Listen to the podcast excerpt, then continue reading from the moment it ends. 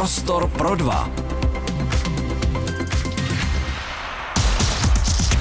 Kabinet Petra Fialy stojí v čele naší země dva roky. Z řad opozice zaznívá kritika na denní bázi. Hnutí ANO mluví o dotačních biznisech, špatně připravené novele důchodového zákona a stávky odboru podle nich dokazují nespokojenost Čechů. Jaký je tedy recept hnutí ANO na prosperující zemi s rostoucí ekonomikou, snižujícím se deficitem veřejných financí a spokojené důchodce? Na to se budu ptát poslance strany s nejsilnější voličskou základnou Karla Havlíčka. Dobrý den. Dobrý den a děkuji za pozvání. Pane poslanče, co vás momentálně nejvíc pálí? Pokud se na to budu dívat z toho politického úhlu pohledu, no, tak pochopitelně eh, výkonnost eh, této vlády, výsledky eh, této vlády, ty jsou žalostné a pokud budete chtít, můžeme to probrat detailněji. Hostem prostoru pro dva je dnes poslanec zahnutí Ano Karel Havlíček. Prostor pro dva. Každý všední den ve čtyři odpoledne na rádiu Prostor. Pane poslanče, sledoval jste víkendovou uh, debatu uh, vašeho šéfa Andreje Babiše s premiérem uh, Petrem Fialou. Byla podle vás důstojná?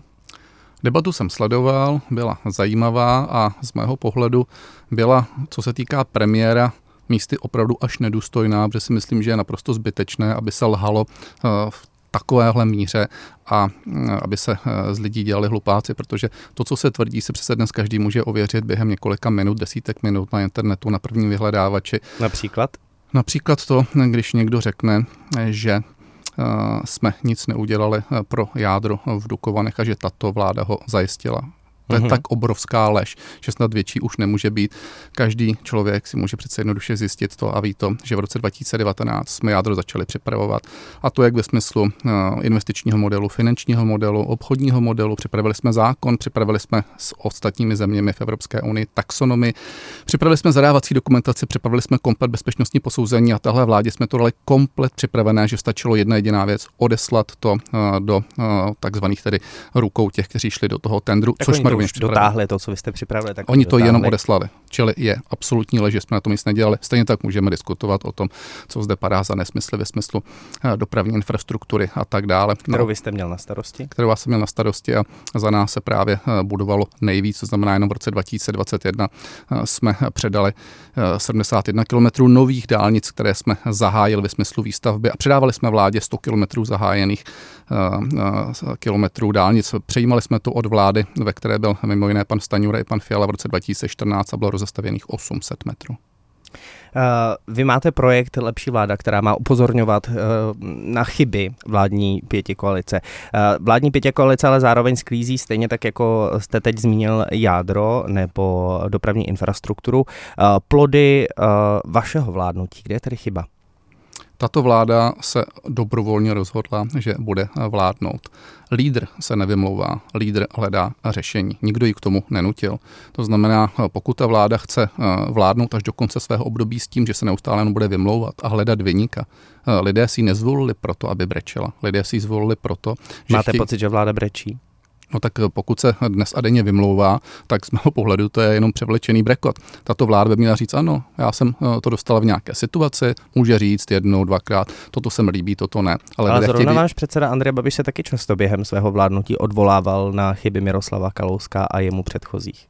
A tak pochopitelně, když někdo něco udělá špatně, tak to jednou, dvakrát řeknete, ale eh, co se týká eh, toho druhého období, eh, to znamená v době, kdy já jsem byl v té vládě, tak tam, že bychom řešili pane Kalouska od rána do večera, to už skutečně nemůžeme říct. My jsme to možná dali do konfrontace toho, že jsme snižovali zadluženost minimálně do roku tedy, nebo ne minimálně, ale do roku 2019. A, a potom schodek 419 miliard. No, pochopitelně, no, protože to bylo všude v Evropě a kdybychom se měli řídit. na tom byli nejhůř. Nemáte vůbec pravdu, pane kolego, když se podíváte na ostatní země, tak v Evropské unii tak jsme dávali eh, vůči HDP eh, v, ve smyslu výdajů přibližně průměr tohoto, co Evropská unie. To je jedna věc. A druhá věc je ta, že kdybychom se měli řídit tím, co tvrdila tehdejší opozice, současná vláda, tak by tam byla ta sekre ještě o 200 miliard korun vyšší. My jsme v dané chvíli nemohli hodit přes palubu živnostníky, podnikatele a hm, pochopitelně i zaměstnance. Nemluvě o tom, že jsme v té době zásadním způsobem zvýšili výdaje do dopravní infrastruktury, aby jsme zde udrželi hrubý domácí produkt, co jim stojím si za tím, co jsme dělali a dělali jsme to podobně jako všechny ostatní země. Vláda Petra Fialy, jak už jsem říkal v úvodu, je u kormidla dva roky. Jak byste ji zhodnotil?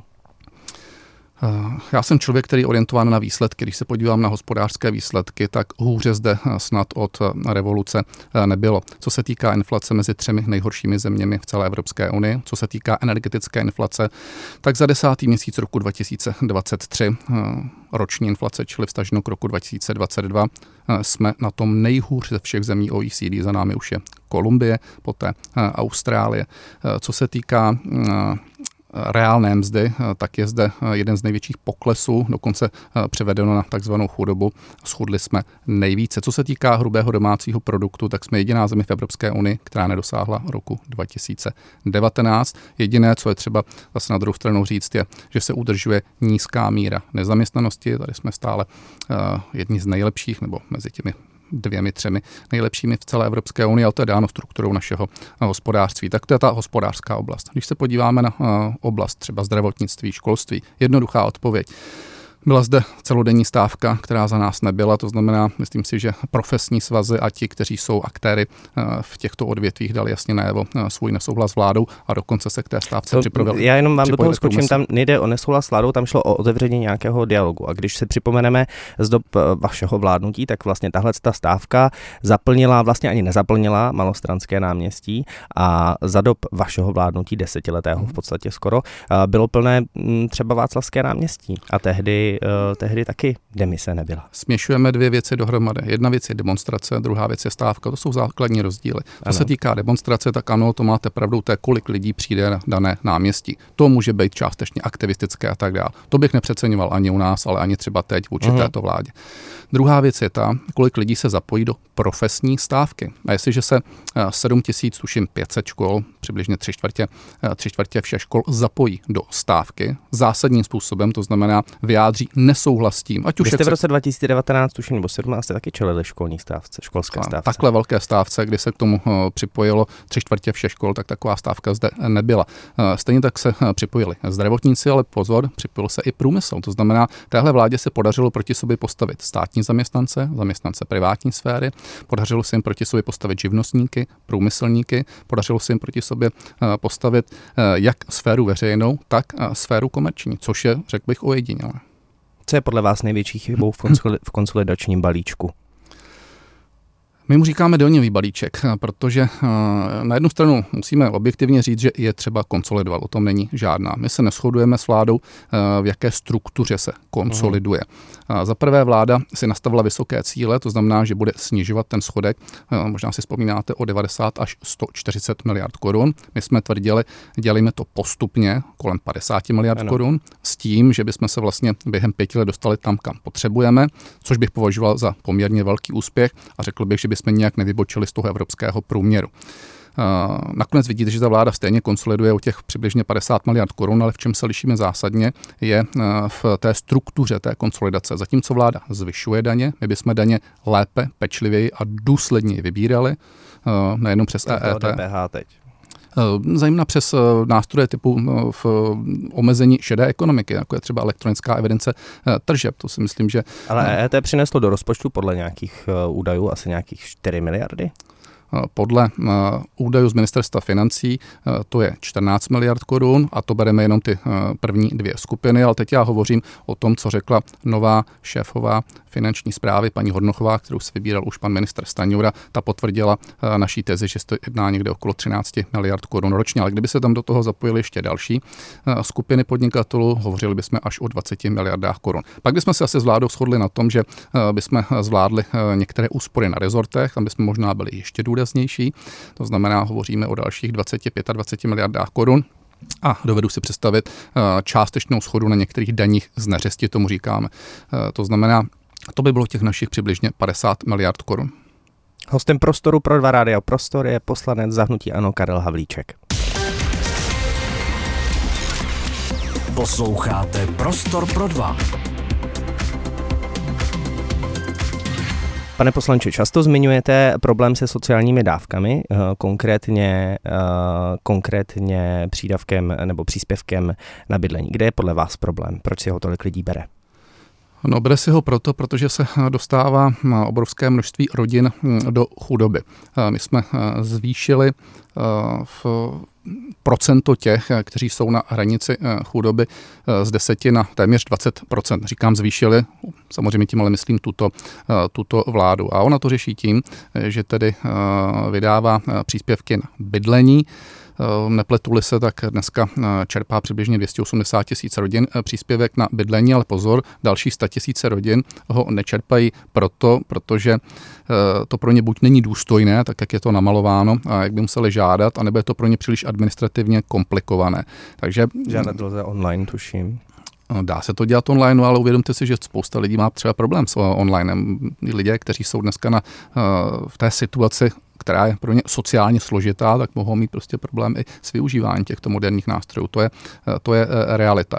A není ta uh, dávka právě nástrojem té pomoci, o které mluvíte, že je skoupá ze strany vlády směrem k občanům? Ve chvíli, kdy člověk nemá těch 30% nebo překročí těch 30%, tak mu to prostě stát vykompenzuje nějakou částkou. Mně se zdá ale úplně uchylné, že ten stát se chlubí, kolik lidí čerpá tuhle tu pseudosociální dávku, respektive na to je, ne, není to pseudosociální dávka, je to sociální dávka, eh, dávka tedy, eh, která by měla pomáhat chudším eh, rodinám. Nejjednodušší pomoc je taková, aby ten stát pomohl v rovině vysokých cen za energie, které zde byly. A to je to, co my jsme navrhovali. Ano, stát řekl ne, já nepůjdu plošnou podporou cen energií, protože to je zbytečné, podpořili bychom tím i 15% těch bohatších, teď beru, že eh, do 80% jsou středně příjmové, ale, eh, nebo 85% středně příjmové a nízkopříjmové a 15% jsou ty vysokopříjmové. Eh, my to budeme takto selektovat a ti lidé si prostě budou žádat o, o dávky. Bohužel to špatně odhadl, protože netušil, kam až ty ceny energií vystoupají, pak to začalo dělat velký problémy těm středně příjmovým a popravdě některým z těch vyšších, vyšších příjmů, zejména se potom hovoří samozřejmě o té podnikatelské sféře. Takže já jsem toho názoru, že se mělo jít jinou cestou a to je zastropováním u výrobců, čímž by nevystoupaly ty ceny za elektřinu do těch závratných výšek. Eh, firmy by nevydělaly, myslím tím energetické firmy 100 miliardy korun a poté by se to komplikovaně nedanilo a zase nepřerozdělovalo zpátky. Po dobu roku 2022 jsme zde mohli mít přijatelné ceny eh, za elektřinu, podobně jako v ostatních zemích a dalo se to vyřešit jednoduchou změnou zákona, který jsem já navrhoval. Byla by to takzvaná věcně usměrňovaná cena elektřiny, která se v mimořádných situacích dá zaktivovat. Eh, je ta 3,5 miliardová pomoc, kterou oznámil premiér Fiala směrem k energeticky náročným firmám, eh, dostačující? Já odmítám slovo pomoc, ačkoliv ta vláda to takto eh, nazývá, protože pomoc eh, by to byla tehdy, nebo dotace, jak má někdy tendenci tahle vláda říkat, by to byla tehdy, pokud by zadotovala eh, činnost těch jednotlivých subjektů. Nikoliv. Tady ta vláda napravuje selhání státu z let 2006 až 2010. Jedná se o solární tunel ve výši 600 miliard korun, na kterém se podílejí stát, domácnosti a firmy.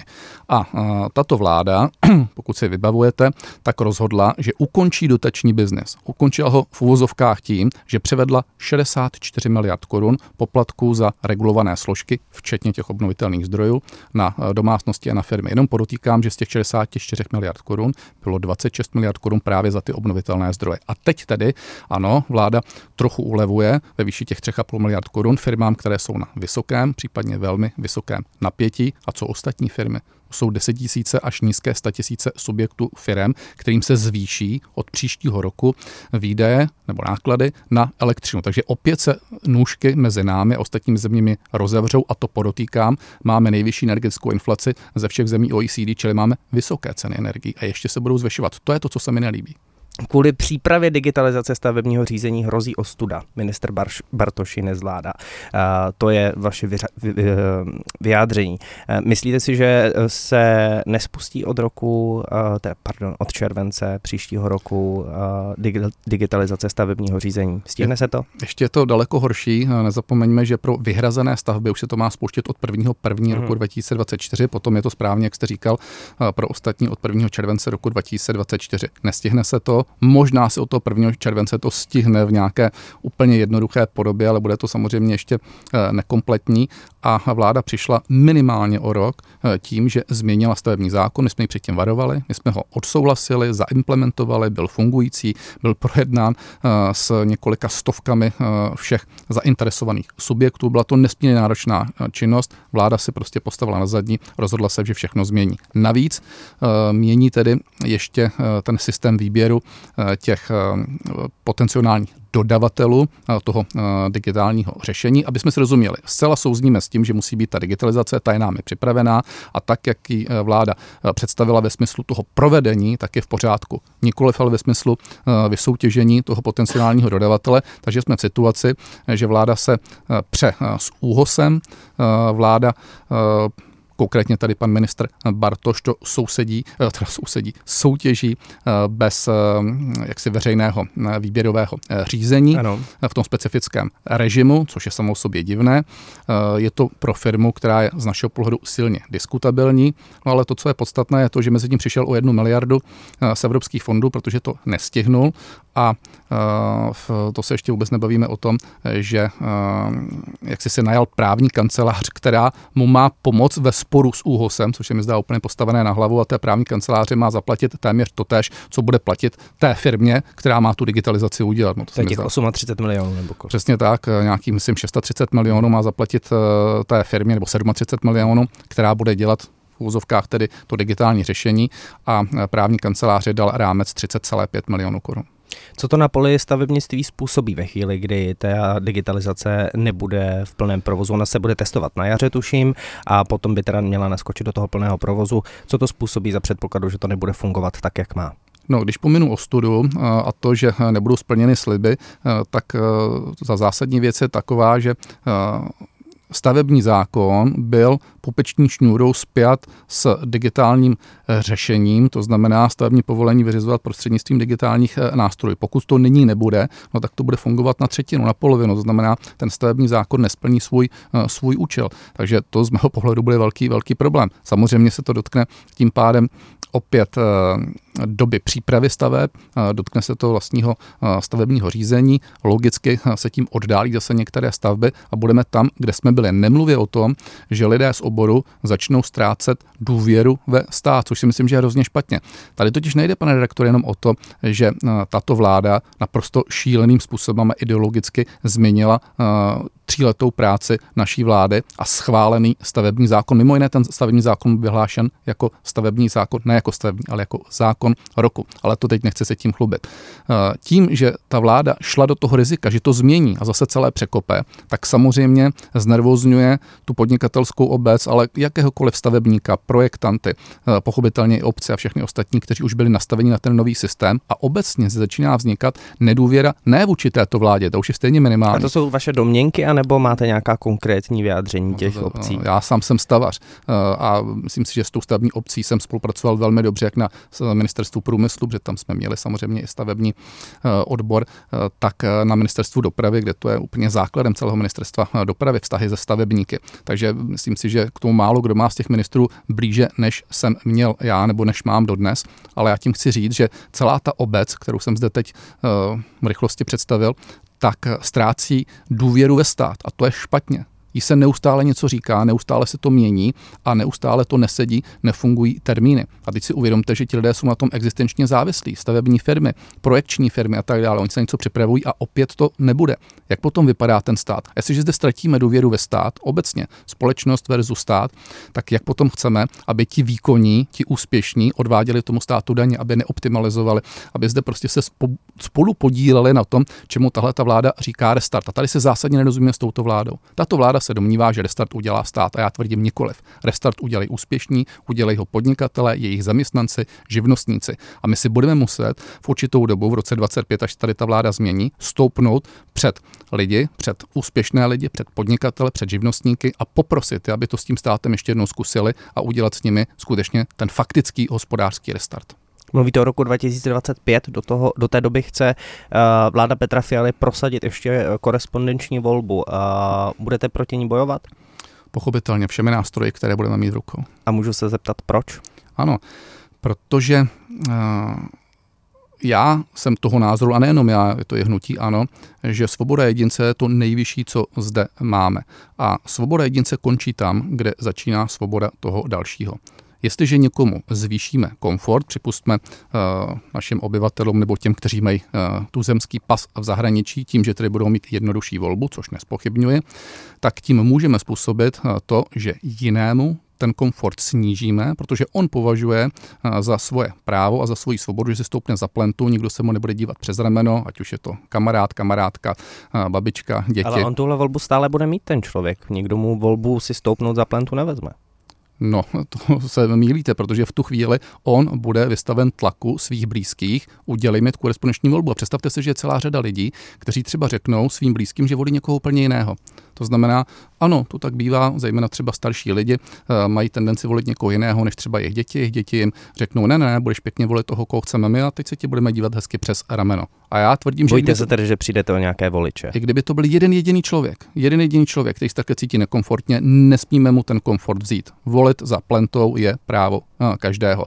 Druhá věc je ta, že nevím, proč bychom měli zvyšovat komfort lidem, kteří žijí v zahraničí a do České republiky třeba přijedou jednou za pět let a sledují to, co se zde děje pouze prostřednictvím, prostřednictvím třeba sociálních sítí nebo prostřednictvím. Nemají tedy internetu. právo volit. Mají právo volit a nikdo jim ho nebere. Akorát, že to právo mají dneska a my jenom tvrdíme, proč zvyšovat těmto lidem komfort, když zde v současné době v České republice řešíme úplně jiné problémy a našim lidem tady spíše stěžujeme situaci. No a pak je tady třetí uh, oblast, a to je oblast, nebo řekněme, problematika toho, že to nemusí vždycky dopadnout Eh, zcela férovým způsobem, prostě není to úplně zcela přímé, eh, může se ztratit tam, když se někde posílá a tak dále. Uznávám, že to už je třeba eh, menší, menší problematika, ale mimo jiné proto od toho odstoupili ve Francii, mimo jiné proto s tím byl velký problém ve Spojených státech nebo třeba v Rakousku. Zmiňoval jste starší osoby, nemůžu se tady nedotknout i uh, důchodové reformy nebo duch, uh, změny důchodového zákona, uh, proti které, nebo ne přímo proti, té, proti tomu zákonu, ale proti způsobu, jakým se projednával, jste podali ústavní stížnosti. Kde vidíte největší problém? Tak my jsme dali tu ústavní stížnost eh, s ohledem na to, že se to projednávalo ve stavu legislativní nouze ano. a s ohledem tanu z toho, že je tam podle nás nepřípustná retroaktivita. My samozřejmě principiálně nesouhlasíme s tím, že se ta valorizace mění, ale popravdě řečeno, na to má ta práva, eh, na to má ta vláda eh, právo. Ona má dneska 108 a pokud se rozhodne, že důchodcům sebere tisícovku měsíčně, je to její rozhodnutí, ona se to musí vyřídit se svými voliči. Nicméně ještě v lednu tvrdila, že se valorizovat nebo že změna valorizace nebude po eh, volbách eh, prezidentských eh, otočila a řekla, že se tady musí valorizovat. Sami si dosaďme, co asi bylo tím důvodem, proč v lednu tvrdili něco jiného. Ale protože už neměla čas, tak to prohnala stavem legislativní nouze a to podle našeho názoru a podle názoru celé řady ústavních právníků je nepřípustné. Nemluvě o tom, že už prošvihla tu lhutu, to znamená, udělala to v té nepřípustné Rada ministra pro legislativu, který tvrdí, že je všechno v pořádku a u ústavního soudu nemáte šanci. No tak uvidíme, jak rozhodne ústavní soud. My zase máme ústavní právníky, kteří tvrdí, že to v pořádku není. O toho je tady ten ústavní soud. Já nechci před, předbíhat toho, jak to dopadne, ale můžu třeba říct, že když jsem se o tom bavil s panem prezidentem a nepochybně on má dobré právníky kolem sebe, dobré poradce, tak jeho názor byl takový, že to je 50 na 50. A co se týká teda té důchodové reformy samotné, kde v ní vidíte největší problém? Zatím nevidím důchodovou reformu. Zatím vidím to, zákona. Eh, že mm, vláda eh, se pokusila o parametrické změny, to znamená... A na důchodovou reformu čekáme 30 let, takže... Ano, to je pravda a my se nezříkáme eh, jaksi i odpovědnosti. A my jsme tak nepřišli s důchodovou reformou. Jediná, která zde byla, tak byla s, za nečasově vlády. Tam zase byla chyba, se neprojednala s opozicí, proto to taky skončilo. Nebyla dobře, dobře připravená, ale já to říkám, protože bavme se nad důchodovou reformou, ale musí být jaksi kompletně připravena. To znamená nejenom, že se ukáže, že se bude chodit později do důchodu, aniž by se udělal nějaký demografický vývoj ve smyslu toho, jak to bude ve vztahu třeba k novým technologiím a podobně. Vemte si, že vy jste mladý člověk, určitě využíváte umělou inteligenci. Co můžeme tušit, co zde bude za 25 20 let stran pracovního trhu a právě ano. umělé inteligence třeba pro lidi, kterým je 65, 67 let, bude vůbec o tyhle ty lidi zájem nebo nebude? Já mám docela zajímavé uh, analýzy a docela zajímavé výzkumy uh, z kvalitních amerických univerzit, které uh, jsou, uh, řekl bych, velmi varující uh, vůči nástupu umělé inteligence a právě trhu práce. Ale to teď nechci diskutovat, je to věc jiná. Jenom říkám, že není možné si účetně dopočítat to, kolik mě to přinese peněz, taky si musíme říct, co když nastane situace, že ti lidé, že ti lidé nebudou moci najít práci a budeme ještě udržovat potom na, na úřadech a budeme jim platit, a nevím, různé, různé podpory a tak dále. To je třeba a taky... co, to, to, jsou nějaké hypotézy. Mě zajímá ano. jako nějaké řešení konkrétní. Teda za předpokladu, že teda to, jak to je teď, se vám nelíbí, tak jak by to mělo být tedy jinak? Tak nám se nelíbí to, jak se pracuje zatím s těmi parametrickými změnami, včetně těch valorizací. Za B je to o tom, že ta vláda musí přijít a musí říct, tady je pilíř číslo jedna, pilíř číslo dvě, mhm. pilíř tři, číslo tři. Uh, pojďme se bavit o pilíři číslo dvě, jakým způsobem ho nastavit, aby jsme byli schopni se dostat do té situace, že zde uh, budeme mít uh, zdroje pro budoucí důchodce protože uznávám to, že ta demografická křivka se nebude vyvíjet lépe, to je zcela zjevné. A bavíme se třeba o takzvaných investičních pilířích. Mně se líbí docela ten skandinávský model, který je založený na Eh, využívání různých fondů eh, stran třeba výstavby jáder, to znamená, to jsou mhm. takzvané jisté státní investice, které se nějakým způsobem poté zhodnocují pro ty středatele a tak dále. To znamená, já tím jenom chci říct, že jsou zde určité varianty, diskutujme o nich, ale prosím nejdřív je předložme a hlavně to nedělíme tím letím salamovým způsobem, že vždycky jenom něco vypustíme. Zatím se vláda pouze zjednodušila situaci, ale důchodová reforma fakt ještě na stole není. Podle průzkumu byste s přehledem vyhráli volby a pak se nabízí nějaké spolupráce koaliční. Dokážete si představit koalici s hnutím SPD Tomia Okamury? My v tuhle chvíli nekomentujeme eh, potenciální koalice a eh, je to pragmatický přístup. Čistě proto, protože eh, aby jsme mohli s kýmkoliv spolupracovat, tak se nejdříve, to je pro nás absolutně zásadní, musíme shodnout na programu. To znamená, ano, my chceme vyhrát, chceme vyhrát oparník, chceme být ti, kdo, kdo budou mít dominantní pozici v budoucí vládě a kdo ji budou sestavovat. A k tomu potřebujeme mít takové partnery, kteří budou do značné míry respektovat náš program. Podívejte se, co se stalo nyní, tím, že jich je tam pět, každý každý nasliboval něco jiného a v zásadě nejsou schopni se eh, dohodnout na tom, co No, oni se dohodnou, ale samozřejmě zrazují s tím v eh, vždy eh, nějakou skupinu svých voličů. A také... Není o tom politika, o kompromisu? Jedna věc je kompromis, to máte pravdu, eh, přiměřený kompromis, druhá věc je kapitulace. Když dáváte dohromady s pěti různými stranami, notabene jedni jsou více konzervativní, další jsou liberální, další jsou aktivisté, další jsou, já nevím, kolektivisté a tak dále, tak když to nakonec sečtete a potrhnete, tak zjistíte, že tam se nedá udělat společný program, který by byl postaven na nějakém jasném fundamentu, na nějaké ideologii.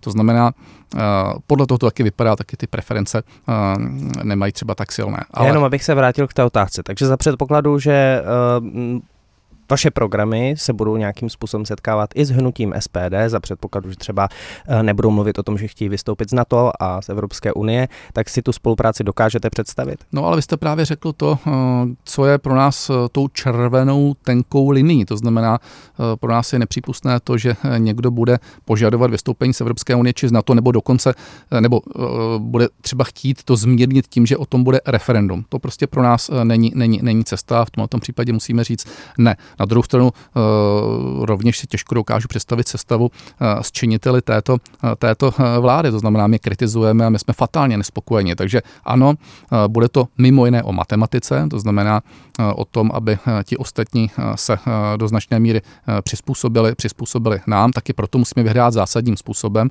a zásadní způsob není prostě, když budeme mít 27, 28% jako v posledních volbách. My skutečně musíme mít více jak 30% a proto musíme udělat, udělat absolutní maximum a je to pak samozřejmě taky o nějaké matematice, jak kdo dopadne, také mimo jiné, jak třeba dopadnou eh, ty strany, které se nedostaly eh, v těch posledních volbách. Například ČSSD, se kterou by Například se pravděpodobně nabízela spolupráce. A eh, v, pochopitelně hrajeme i o to, že se snažíme dnes přetahovat voliče, jak tedy z, ze stran opozice, nebo se stran, které se nedostaly do sněmovny, tak samozřejmě ze stran pěti koalice. To nezaskrýváme.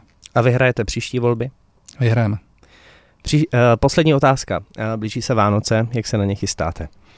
Chystám se na ně, uh, pak asi jako většina uh, z nás.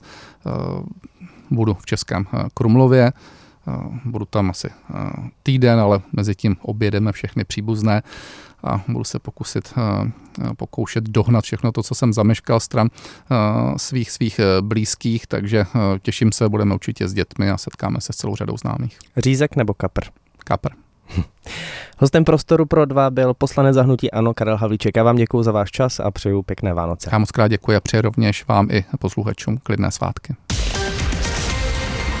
Prostor pro dva. Poslouchejte každý všední den ve čtyři odpoledne na rádiu Prostor.